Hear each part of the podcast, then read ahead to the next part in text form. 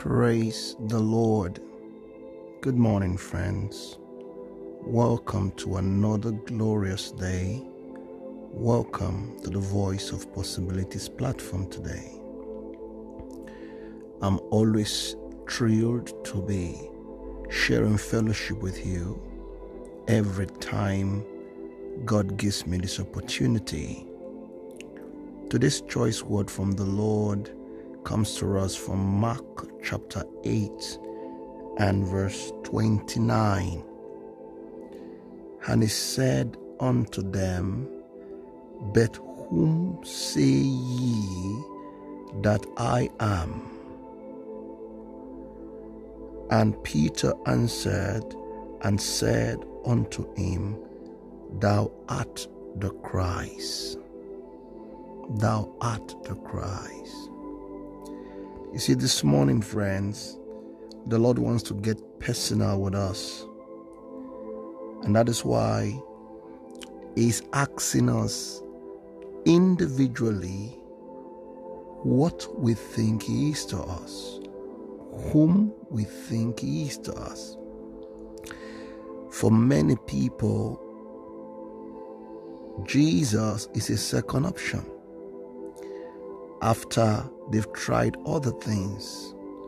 For some, Jesus is a last resort after they've tried every other thing. You see that? For some, he is just another person and means nothing more than that. Whereas for others, Jesus is the only option. For others, Jesus is the first and the last to them. For others, He is a Savior, He is a waymaker, He is a healer, He is a deliverer, He is everything. Whereas for others, still, He's got certain departments in their life that they've given room to operate in. And then they seek solutions for others as well. He becomes to you what you say is to you.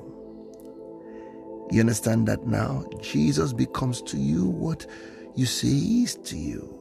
He only takes the amount of space and allowance in your life that you afford him. So, in this week, when the Lord has decided to advance us, if you see Him as the one who advances, He will take you on and advance you. But if you see Him differently, it will be that that you say He is to you. A very personal question. He asked it generally, but didn't expect a chorus answer. He expected everybody to have a personal answer. Amen. So this morning I ask you, friends, who is Christ to you? Have you thought about it? Who is Christ to you? Because a lot of times, certain questions become so common that it loses its meaning. But today, the Lord wants to address this issue again. Who is He to you? Many years ago, I became so engrossed in a wedding preparation and I was so into it. And then one time I was talking to my wife and I was like, why am I so involved? Why, why am I so bothered about this wedding?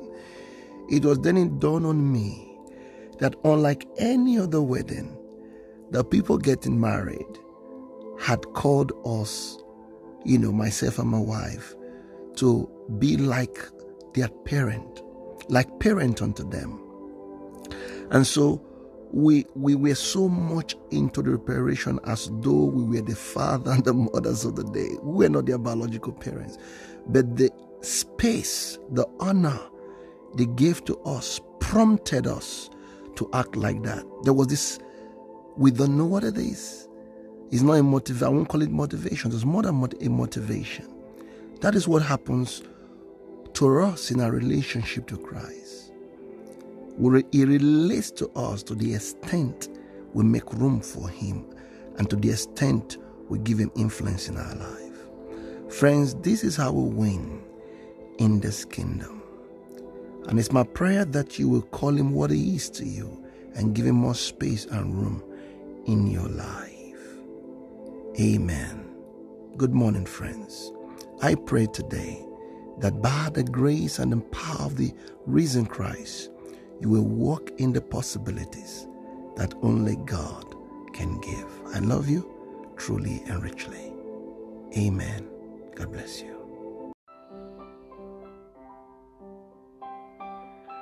Thank you, friends, for listening to this podcast today. We would be very glad if you could share this with your friends and all your contacts and let them hear and see what the Lord is doing via this platform and in your life. We would also be very glad to pray with you and counsel you should you want either. You can reach us via VOP at governmentpossibilities.org. I repeat, VOP at governmentpossibilities.org. The Lord bless you as we await your prayer requests and testimonies.